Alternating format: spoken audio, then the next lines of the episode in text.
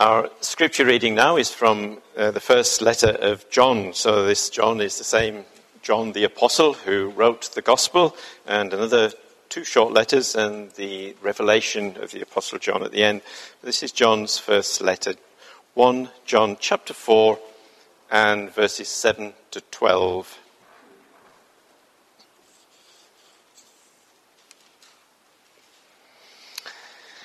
Beloved, let us love one another, for love is from God, and whoever loves has been born of God and knows God. Anyone who does not love does not know God, because God is love. In this, the love of God was made manifest among us, that God sent his only Son into the world, so that we might live through him.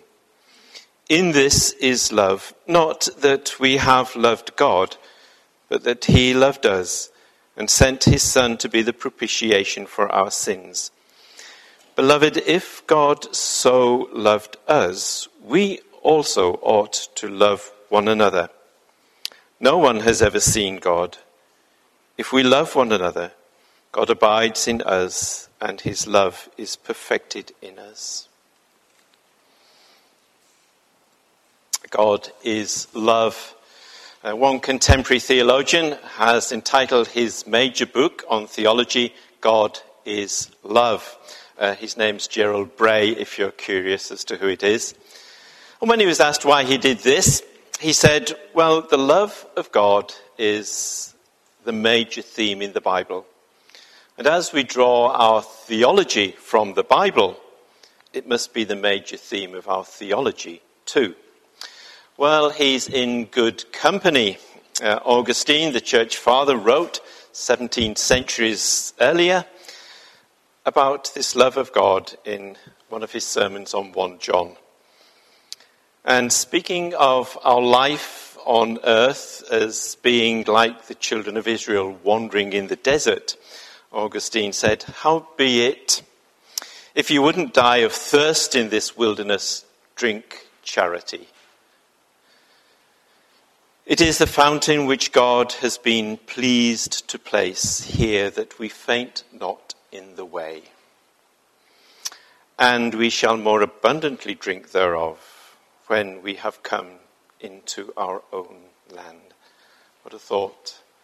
Drink love, and we'll drink it to the full when we reach heaven. But let me draw out these, these few things from the text that God is love, that God loves us, and that as God's children, we should love each other. That's the logic of the passage, which, God willing, we'll explore. God is love. Uh, the statement occurs here in our passage. It's also a little later in 1 John chapter 4. It's a simple statement, a bold statement with no qualifiers, no adjectives, adverbs, anything like that. No qualifying clauses. God is love. It's very typical of the Apostle John's writings that its simplicity is, well, it gives way to very deep meaning once we begin to explore it further. It's been said of John's writing, especially of his gospel, that um, it's like a pool that is deep enough for a child to paddle in, but deep enough to swallow a whole elephant if it waded in. Uh, John's writings are so simple on the surface, but yet when we get into them, they expose a great deepness for us. The scripture here tells us that God is love, that everything about him is love. He is fully loving at all times. There's nothing about him that is not love. And we must see our Lord Jesus Christ in this light too, as the Son of God. He is love. In him we have the description of the perfectly loving person. It's not just in Christ and in the New Testament, but the love of God is there in all the Bible. In the Old Testament, it's there that God has called us with an everlasting love covenant love. It uses a word that means covenant love or love agreed by God. a fixed love. It's that God has made a contract with his people. I'm going to love you, he says. That's my side of it. Full stop.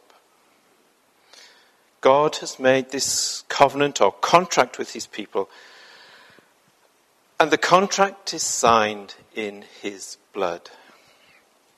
We've got this ceremony that Abraham went through, so you can read it in Genesis 15.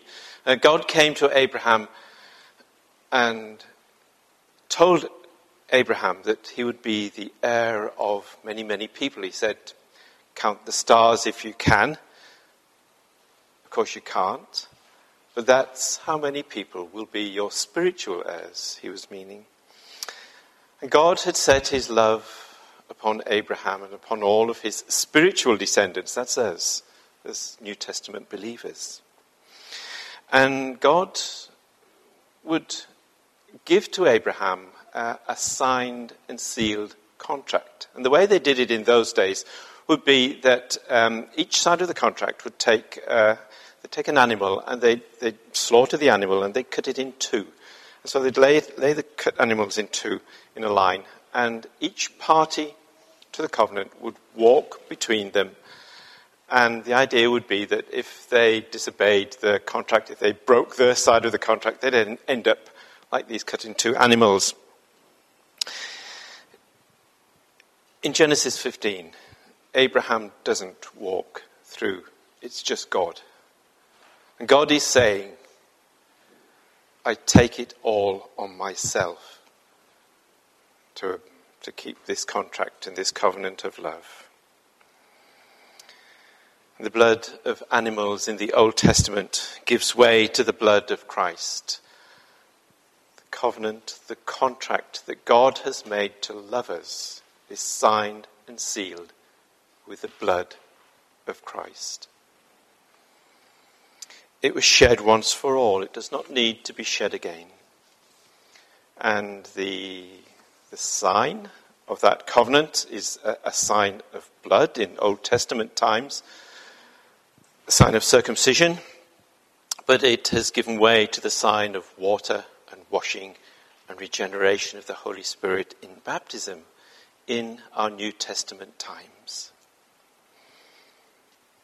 Now, God's love is not at odds with other aspects of his character.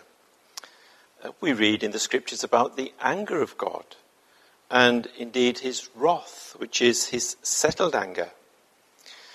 But it's not a capricious anger like human anger. He is angry at wrong.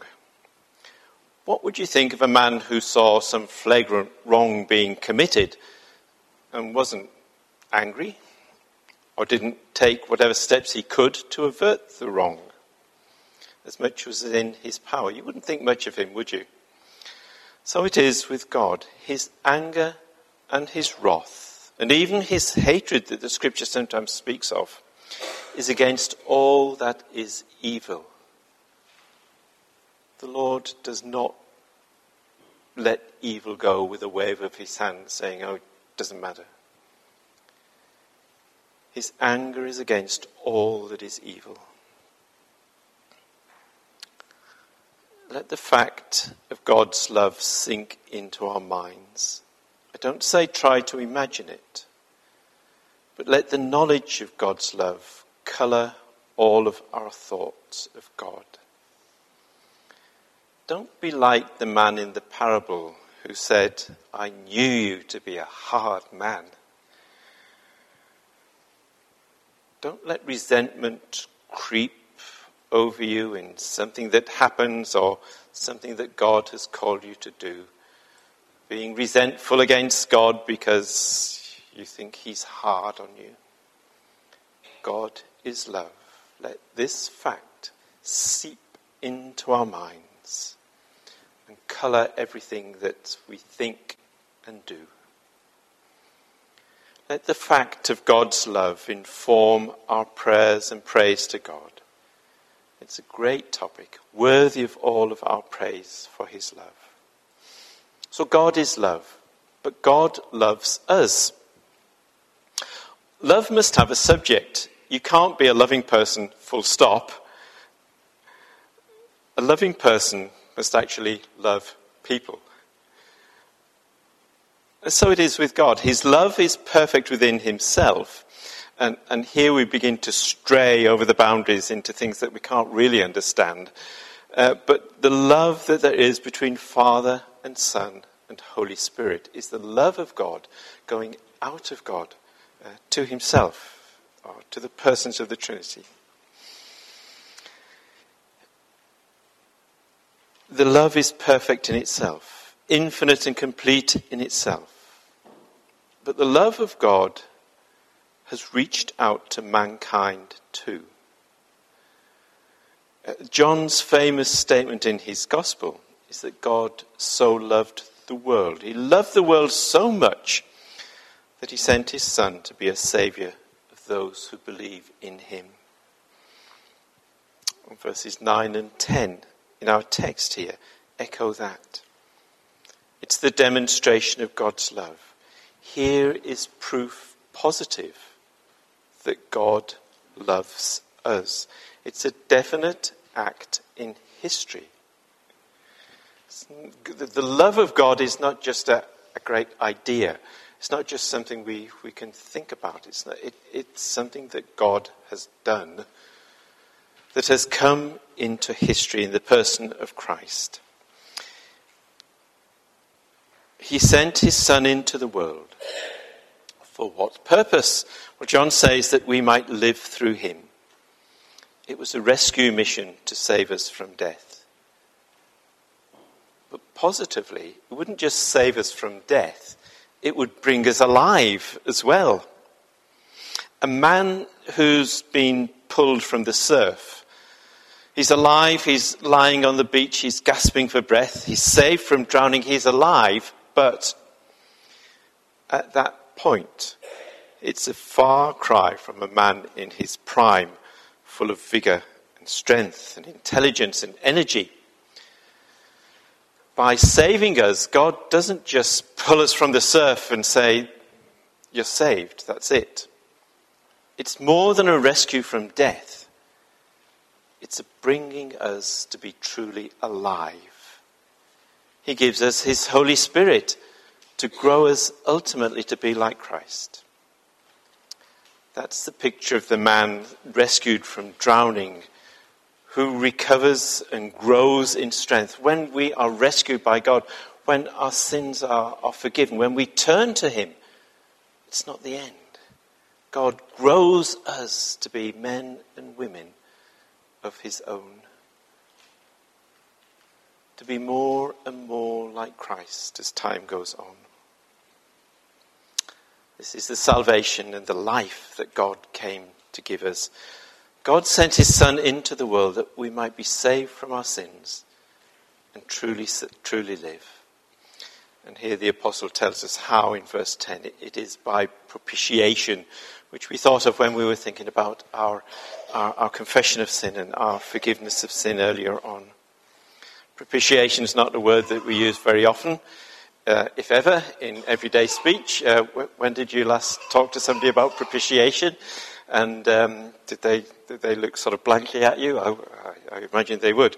But propitiation means uh, the underlying Greek word has this meaning of turning away the wrath of God by means of sacrifice. And as Christians, we know that the wrath of God was turned away from us by the sacrifice of Christ upon the cross. His death on the cross was sacrificial. Not sacrificial in the sense of meaning that you, you give up something, that you lose something. Not sacrificial in the sense of saying, well, I'll, I'll, I'll sacrifice my dinner today uh, because I've got such and such a thing to do. It's sacrifice in the sense of an exchange, a life for a life. The exchange of Christ's life for our life.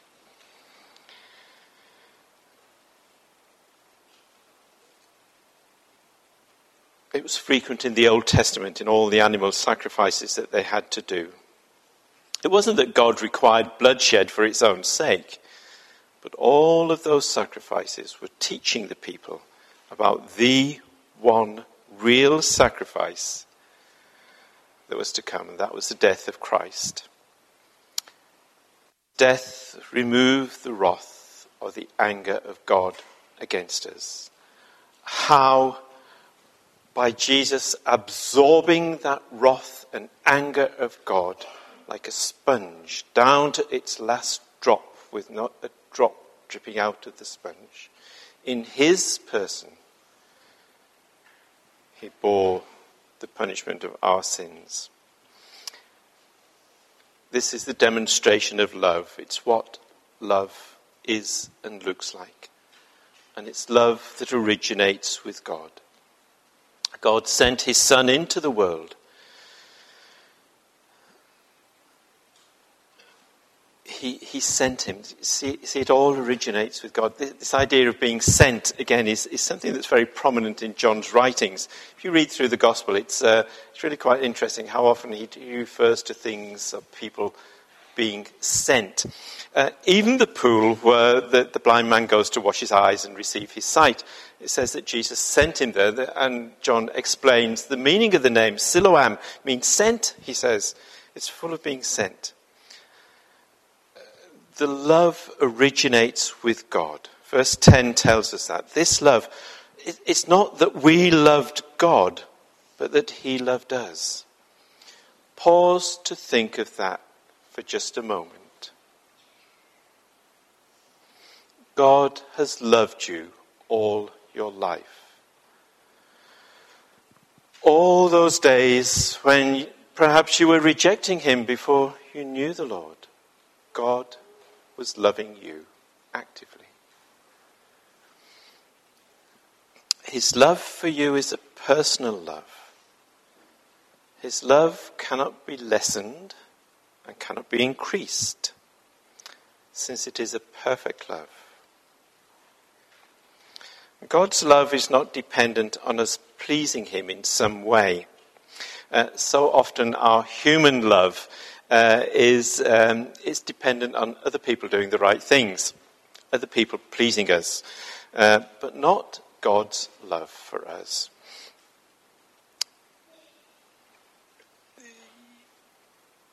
It's possible to please God as His children. Yes, it's possible to displease God as His children. But it's not the same thing as making God love you more because you are one of God's children, God loves you. He cannot love you more or less.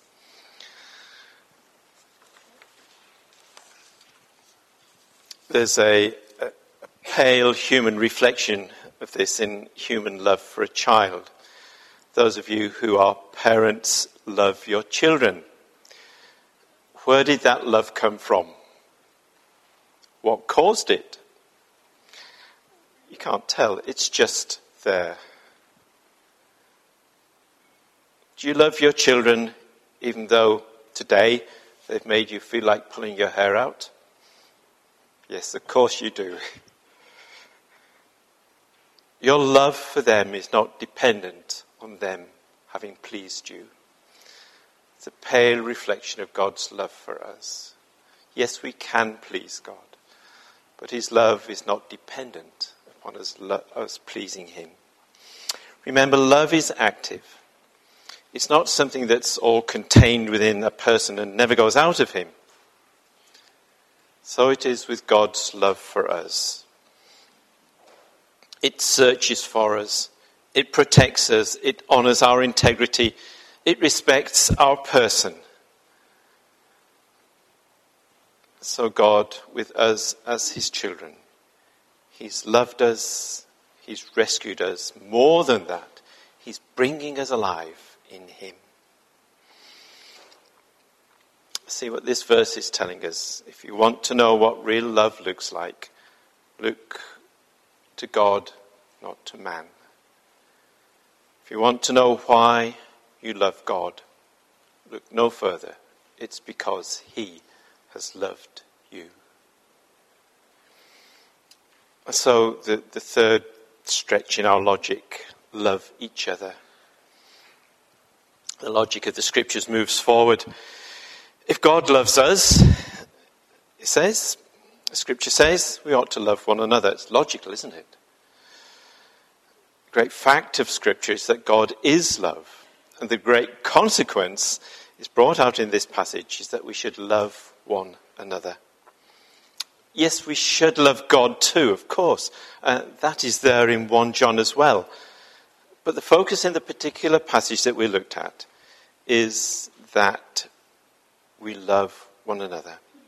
Think about that great commandment that we read earlier on. Yes, we love God, but Jesus didn't stop there. He says, the second is like it. You shall love your neighbor as yourself. Uh, on this depends the whole of the, the laws and the prophets. The whole of Scripture is suffused with this idea of loving God and loving each other. The manifestation of God's love for us, and that love must be received by us, is that we love one another. Uh, and in a way, our love for each other is the manifestation of the reality of God.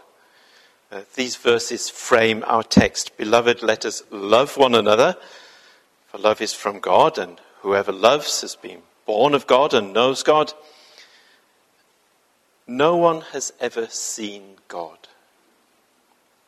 But the inference is if we love one another, God abides in us, and his love is perfected in us.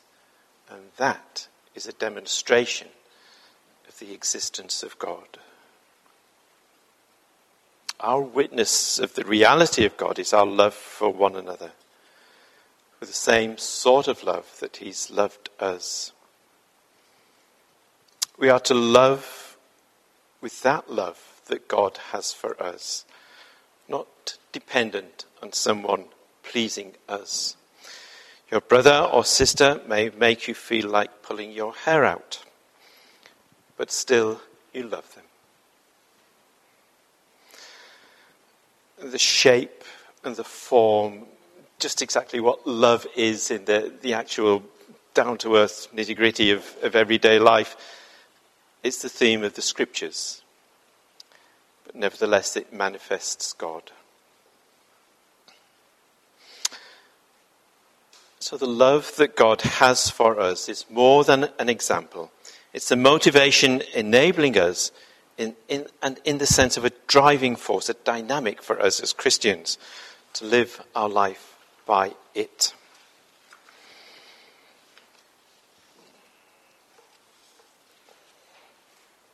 Now, it's not automatic that once we become a Christian, we automatically become fully loving in the way that God loves us. But that desire to love is planted in us. It's the desire to be like Christ. And the love that is planted in us is to grow and to be nurtured by the Spirit of God. Whoever loves has been born of God and knows God. To love somebody is not just a feeling from inside, it goes out. It's replete with doing good to other people but we need the command to tell us, and it's to be obeyed. One objection raised against the reformers by the Roman Catholic opponents was this if you are saved by faith alone, by grace alone, as we are, what motive do you have for doing good? If God has done everything for you, why do you need to do anything? A, a similar objection was raised by the Arminians of the 18th century. As Calvinists, they said, Calvinists, what is the point of the law of God for you if you're saved by free grace? The Calvinists became to be called antinomian by them, people who thought that the law of God wasn't really significant for them. On the surface, this is the most serious objection to the Reformed faith, one which must be answered. If you are saved totally by love, totally by God's grace, totally by, by what God does, just by faith, what motivation have you possibly got to do good? It was answered by the reformers. Uh, I, will quote one of the documents from the Reformation era. It's, it's the Heidelberg Catechism. Uh, if, you, if you're curious, again, it's question and answer 86.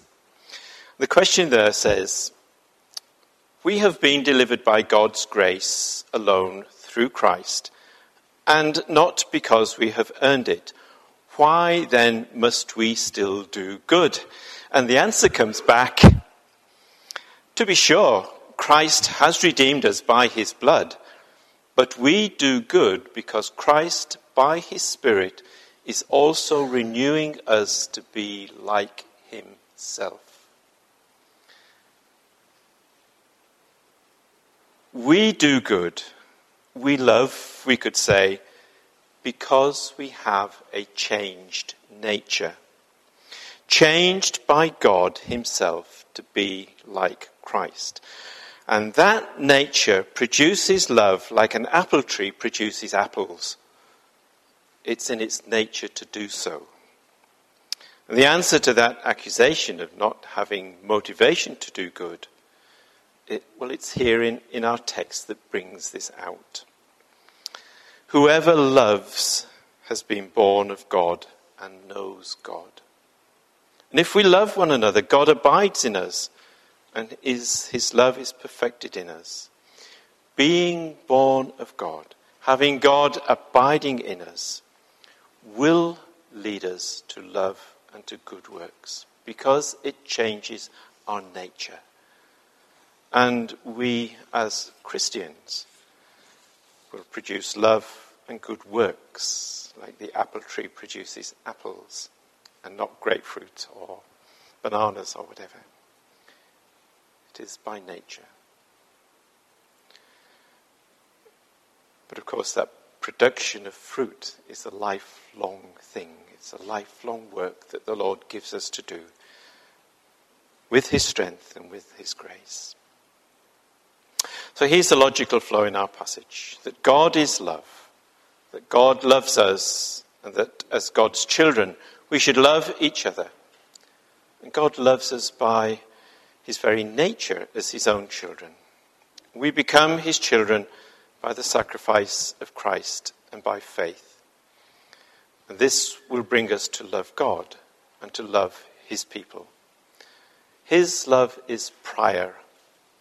This is love not that we loved God, but that he loved us. And his love is life giving and life saving. And as we wander through the desert of this world, drink in the love of God. It'll keep you alive. Amen. Let's pray. Our gracious Lord God, thank you for this revelation to us that you have loved us. And thank you too, O Lord, that you have given us the means whereby we may love you in return through Christ our Savior. And we pray, Lord, that we may do.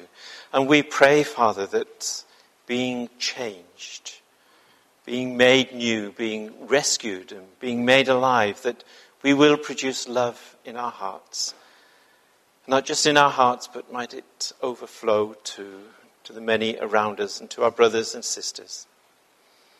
And so, Father, we commit ourselves to you. In Jesus' name, Amen.